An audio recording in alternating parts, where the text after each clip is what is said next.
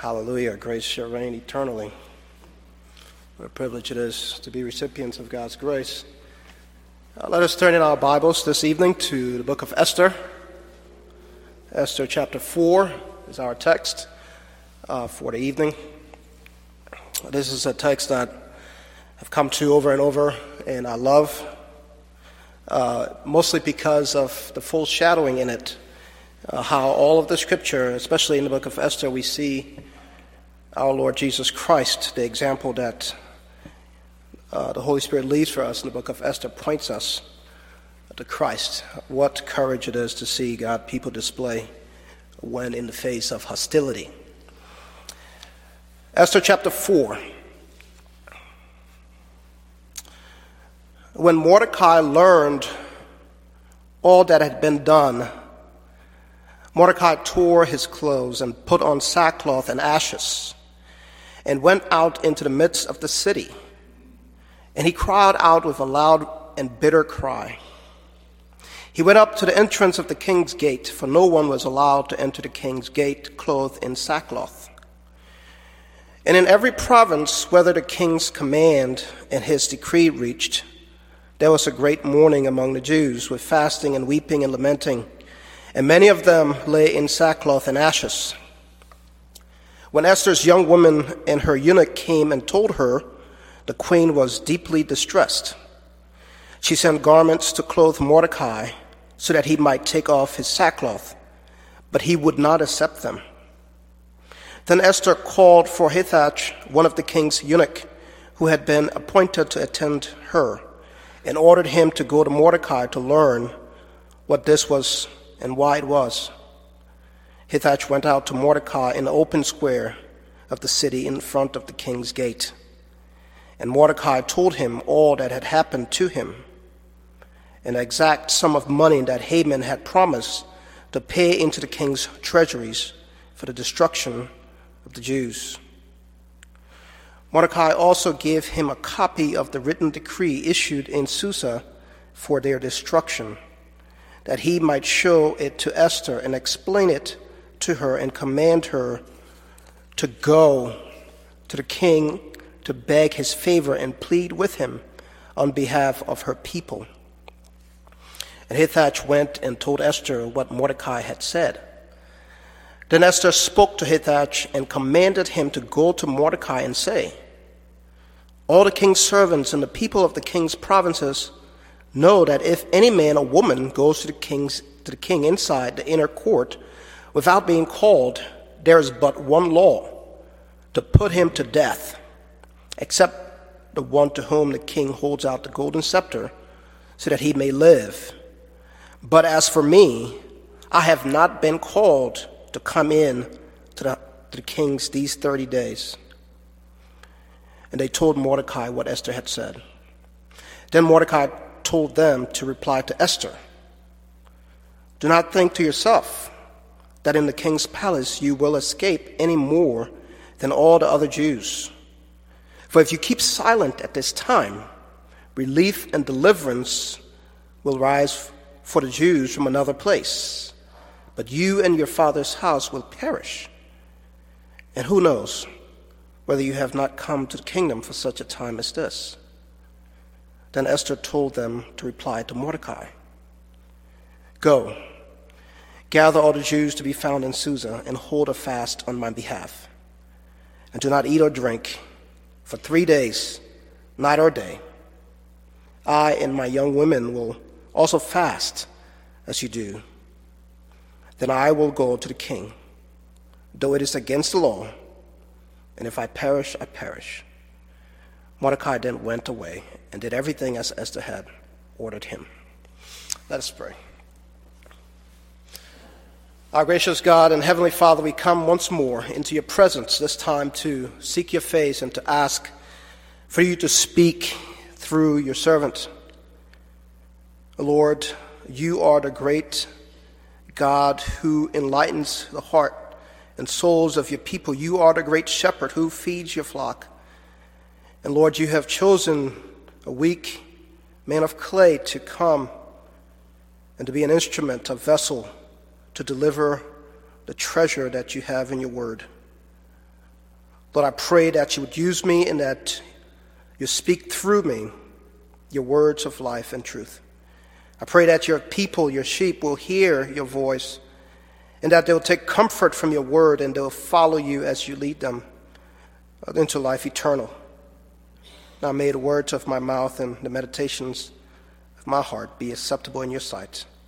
O Lord, our strength and our Redeemer. Amen.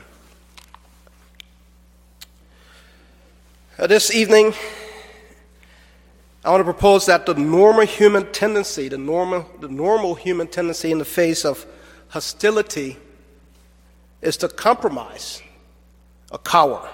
When we're faced with hostility, we are either going to compromise a cower. But the scripture calls us to courage in the face of hostility. J.K. Rowling, the famous author of Harry Potter, that is not uh, unknown to many, to many of us, uh, who wrote the popular series and the movies, recently came under attack because she stood up against the transgender movement.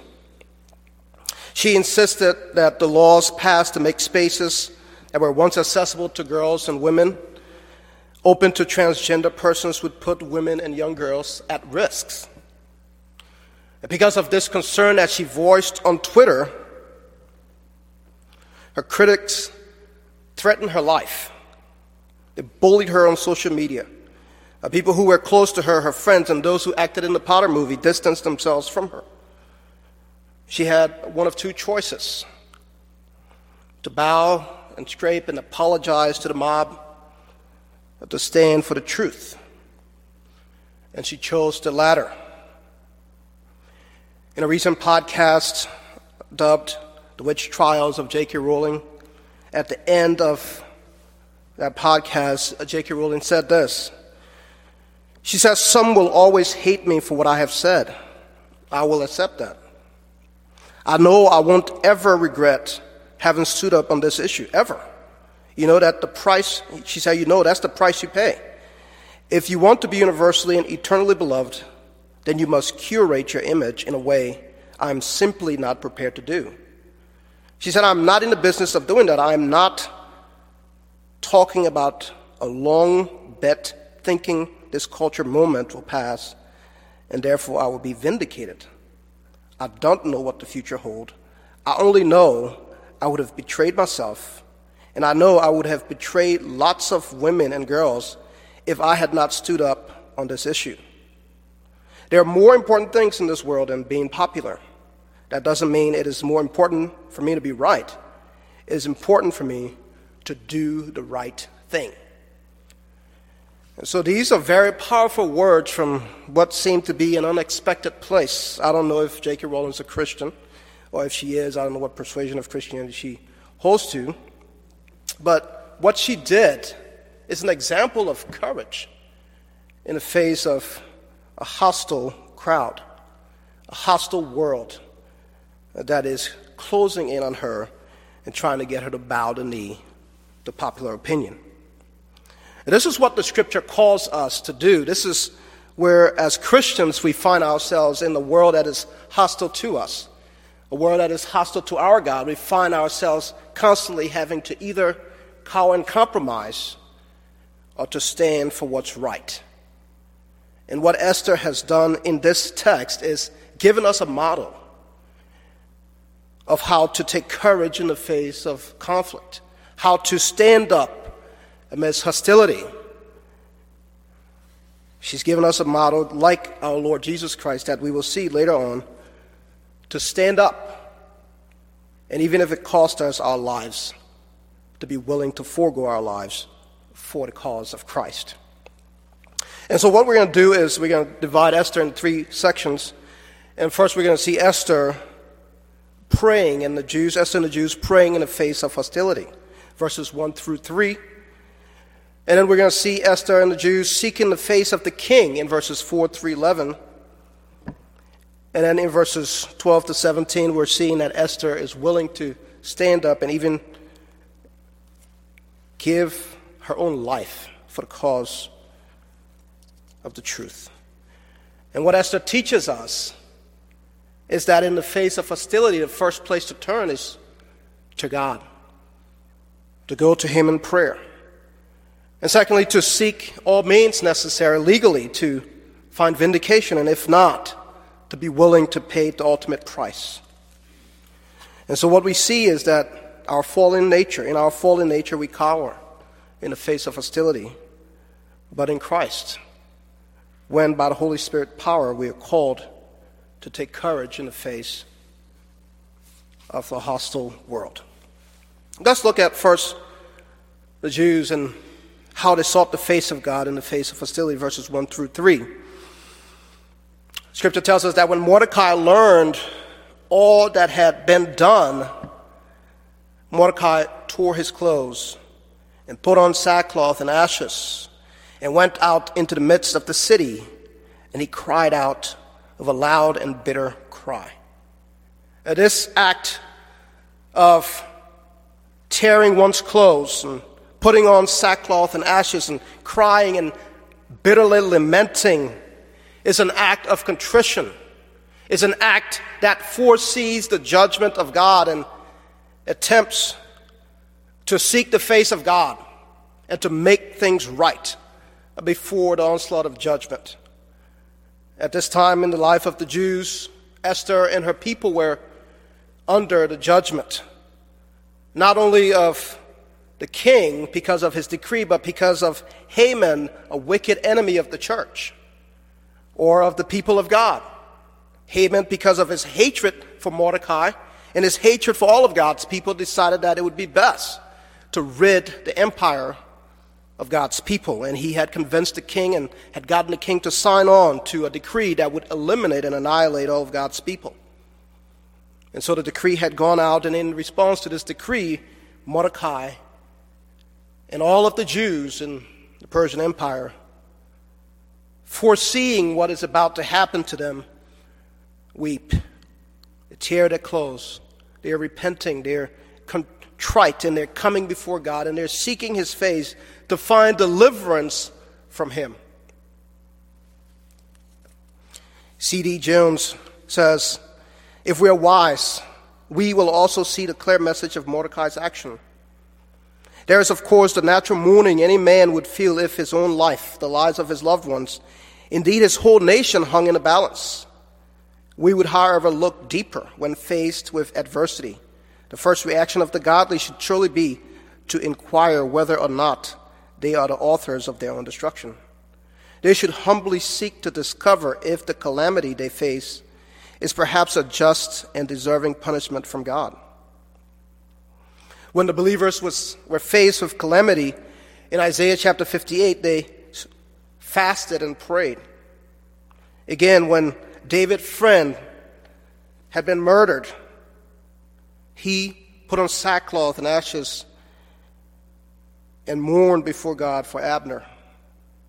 And in Daniel chapter 7, when Daniel, looking forward to the judgment that Isaiah had prophesied, the scripture tells us, Then I, Daniel, turned my face to the Lord, seeking him by prayer and pleas for mercy, with fasting and sackcloth and ashes. So, this fasting and sackcloth and ashes, this reality of repenting, this reality of coming before God, this reality of seeking God's face in the face of calamity is, is nothing new that we see in the book of Esther. This is something that we see in Genesis with Jacob.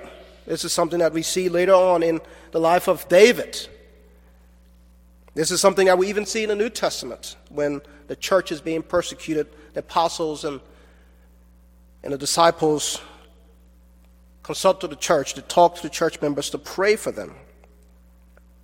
We see this in the life of Martin Luther, the reformer, the night before he appeared uh, before the Diet of Worms, R.C. Sproul says that Luther had his own private Gethsemane.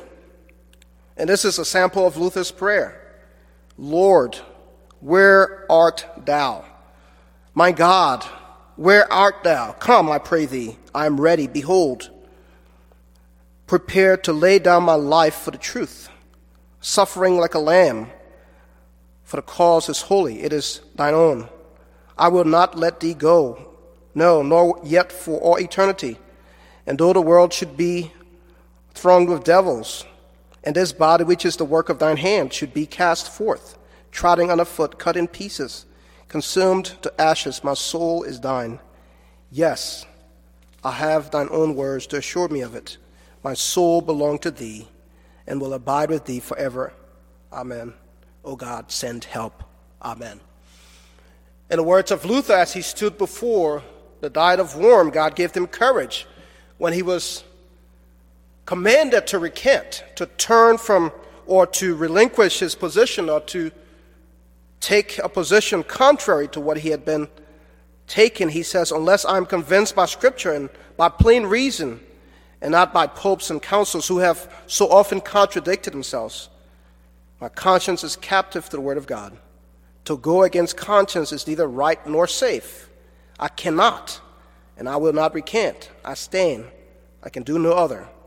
God, help me. And so here is a man of God who know the power of prayer. Here is a people of God in the book of Esther who knows the power of prayer, who when they are faced with such hardship, when they're faced with the total annihilation of their people, instead of them trying to find some other means, getting up in arms and trying to resist their oppressors.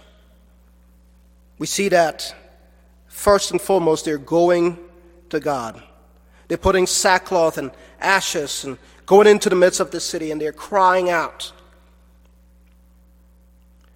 And so, the question that we ask ourselves as we live in a hostile world where do we turn when we feel the pressures of the world coming upon us? Do we turn to our own resources? Do we turn to people that we think are powerful who can help us?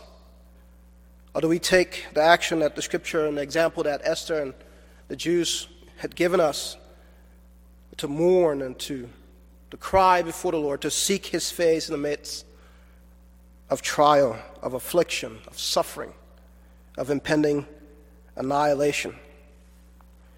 But we see that they didn't stop there. They didn't just go out and cry before the Lord. We see that they had purpose in their heart to do something, and especially Mordecai, to exhaust every legal means possible. His desire was to see that Esther appear before the king and to bring her case to him and find relief from the king.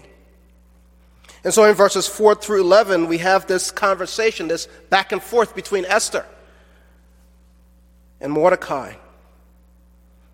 Obviously, she was isolated and she didn't know about what was happening. And so when we get to verses 4, we, say, we, we see that when Esther, young women, and her eunuchs came and told her the queen was deeply distressed, she didn't know about what was happening. And then she heard that her uncle was out lamenting and had sackcloth. He couldn't, he couldn't go back to work. He couldn't appear before the king. He couldn't go to the courts because he would be prevented because of his mourning and weeping in such a public way. She finds out about this, and the scripture tells us that she too is distressed. No doubt she wants to do something about it, and she doesn't know what to do, and so she starts to reach out to Mordecai and probably try to give him some clothes to, to get himself back in shape and go back to the courts and try to make his case. But we see that Mordecai would not do that. At the end of verses 4, so that he might take off his sackcloth, but he would not accept them. And then the next thing she does is she sends a private emissary, someone to go on her behalf to keep the secret of probably what she anticipated was, was going to be exposed to her through uh, uh, correspondence with, with Mordecai. Uh, this Hathach would have been someone who would have been close to her, appointed by the king, an older gentleman who no doubt would have wanted to ingrace himself to the queen. And so here's a powerful man who wasn't only appointed by the king, but someone who was wanting the favor of the queen, who would keep her secret, no doubt. She sends him, and in verse 6, Hathach went out to Mordecai in the open square of the city, in front of the king's gate. And Mordecai told him all that had happened to him, and the exact sum of money that Hathach had promised to pay into the king, that Haman had promised to pay into the king's treasury for the destruction of the Jews.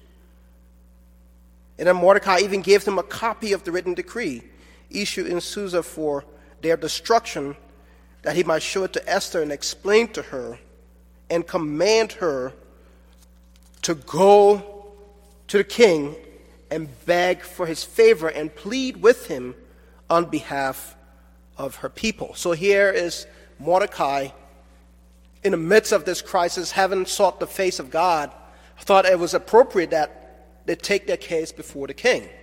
This was a very sound process. This was expected. This was the right thing to do. We see the Apostle Paul, a Roman citizen, after being beat and put in jail in Philippi, when the authorities came and tried to secretly dismiss him, he told them, Look, I'm a Roman citizen, you, and, you, beat me without a fair trial, and I wouldn't be dismissed privately. And so we see him exercising his right as Roman citizen. In Acts chapter 16, verses 35 to 40, it says, When it was day, the magistrate sent the police, saying, Let these men go. And the jailers reported these words to Paul, saying, The magistrates have sent to let you go. Therefore, come out and go in peace. But Paul said to them, They have beaten us publicly, uncondemned, men who are Roman citizens, and have thrown us into prison. And do they now throw us out secretly? No. Let them come themselves and take us out. The police reported these words to the magistrates, and they were afraid when they heard that they were Roman citizens. So they came and apologized to them, and took them out and asked them to leave the city. So they went out of the prison and visited Lydia. What is the principle we want to see here? In the face of conflict, especially political, conflict.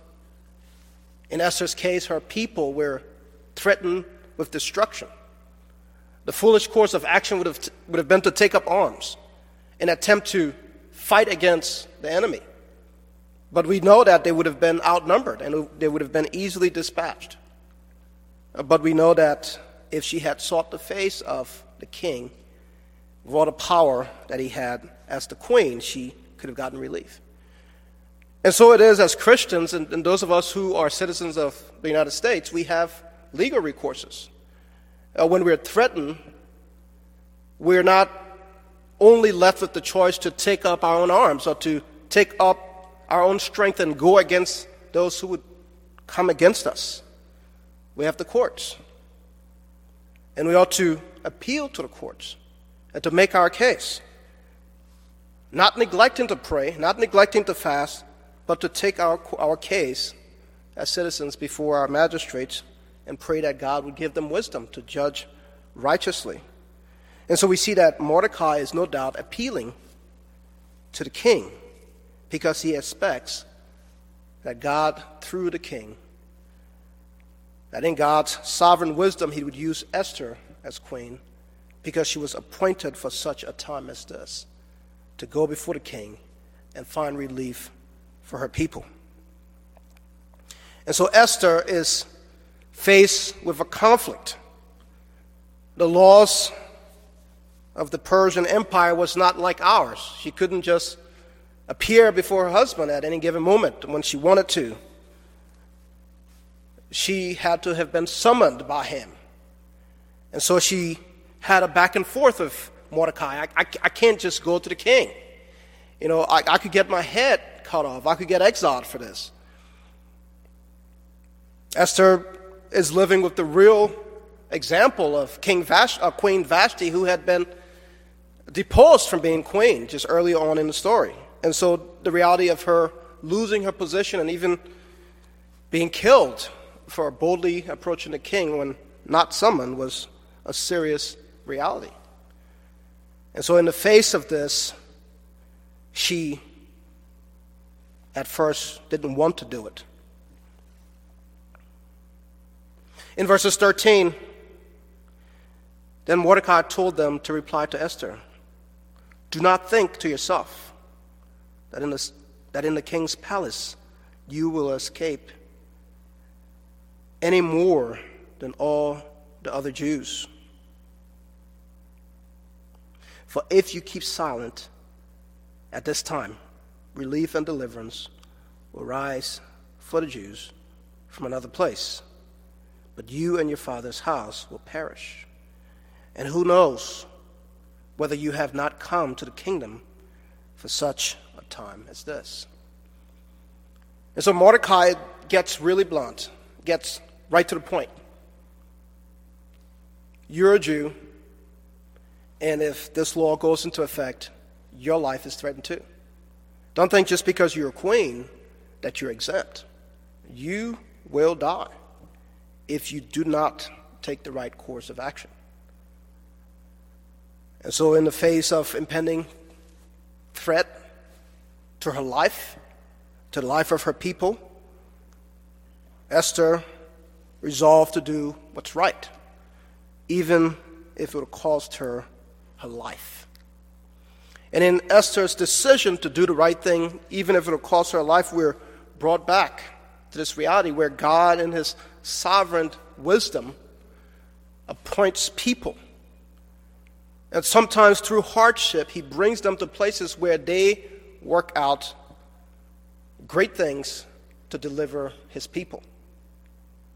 We see this in the case of Joseph when his brothers intended evil for him and sold him into slavery, and he lives in Egypt as a slave, and then he gets into the palace of the Pharaoh and ends up saving the rest of his people.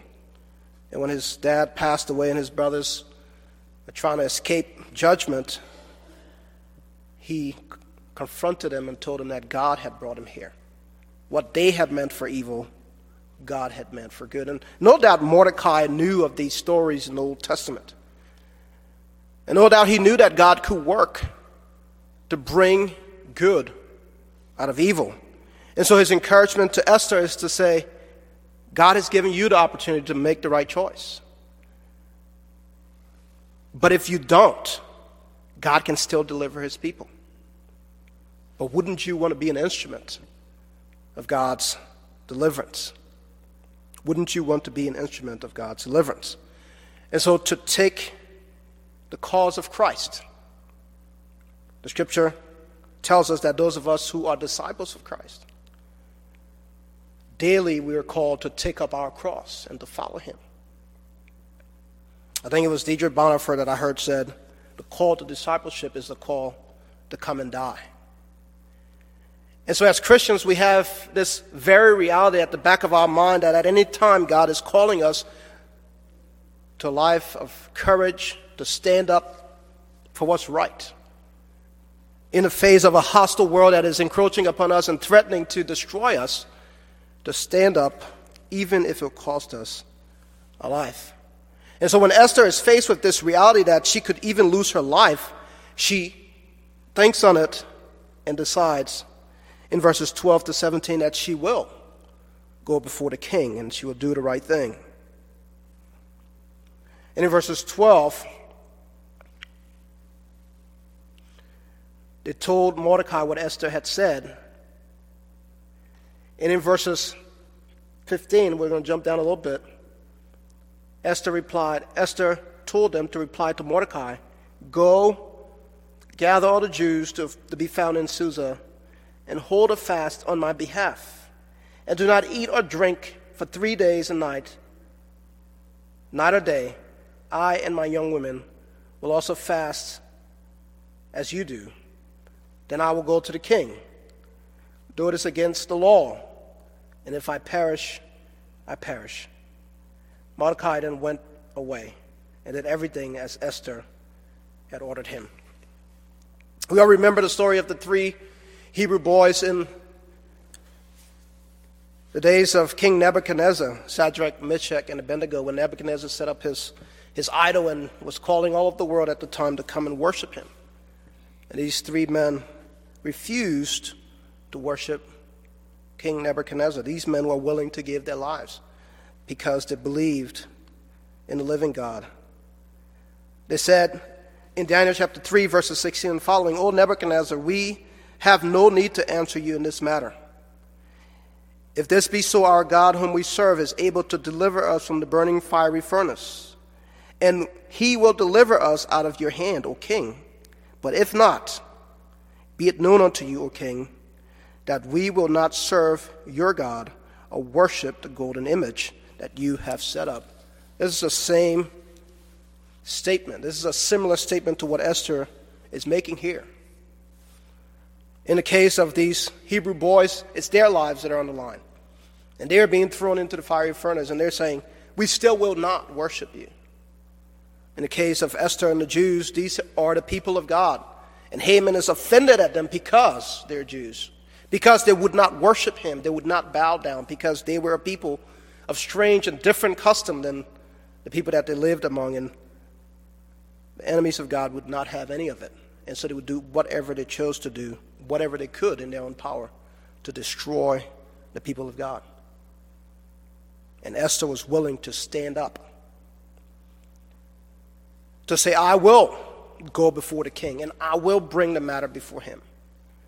All the while knowing that this could cost her uh, her life. And then she said, If I perish, I perish. If I sacrifice my life and it costs me my life, that's fine because I'm doing what God would have me to do. I'm doing what's right. And in this decision, Esther foreshadows none other than our Lord Jesus Christ. The scripture tells us that Christ set his face to Jerusalem. The reality of Christ's suffering and death and resurrection was always before him. On the night before he was betrayed, on the night in Gethsemane, he was praying, Father, if it be possible, let this cup pass from me. Yet not my will, but thine be done. And In Esther's case, she appears before the king and she finds relief for she and her people. But in Christ's case, when he, when he prays to the Father, the Father ordained him for the cross. Where Esther, life was preserved, Christ life was taken. He was wounded for our transgressions, he was bruised for our iniquities. The, the chastisement of our peace was upon him, and with his stripes we are healed. He went before the Father and he prayed for relief. But the Father, in his wisdom, put him to the cross. And while he hung there, he cried out, My God, my God, why have you forsaken me? And so the Christ, our Christ, was forsaken. Our Christ, with boldness and courage, went to the cross, forsaken the shame. Our Christ, with boldness, stood in the courts of Caiaphas, was publicly shamed and spat on and buffeted, endured whipping and nakedness and hung on the cross so that we can be saved. And here is Esther as an example, willing to give up her own life for the sake of her people. And in God's wisdom and God's providence, He delivered her. And yet He would spare not His own Son, but He would deliver Him up for us all. And though we're not Christ and we're not Esther, we're called to be disciples. We're called to take up our cross daily and to follow Christ and to welcome the suffering and affliction that comes from the world and to stand up in the face of conflict, to pray and seek the face of God, to exhaust legal means to find justice, but finally to be willing, if it's possible, to give up our lives for the sake of Christ. I'll close with the words of the Apostle Paul in Acts chapter 14. When Paul of the Jews came from Antioch to Iconium, and having persuaded the crowds, they stoned Paul and dragged him out of the city, supposing that he was dead. But when the disciples gathered about him, he rose up and entered the city, and on the next day he went on with Barnabas to Derbe. When they had preached the gospel to the city and had made many disciples, they returned to Lystra and Iconium and Antioch, strengthening the souls of the disciples, encouraging them to continue in the faith, and saying that through many tribulations we must enter the kingdom of heaven. And so it is that we too are ordained for tribulation. And it's through many tribulations that we too will enter the kingdom of heaven. Let us pray.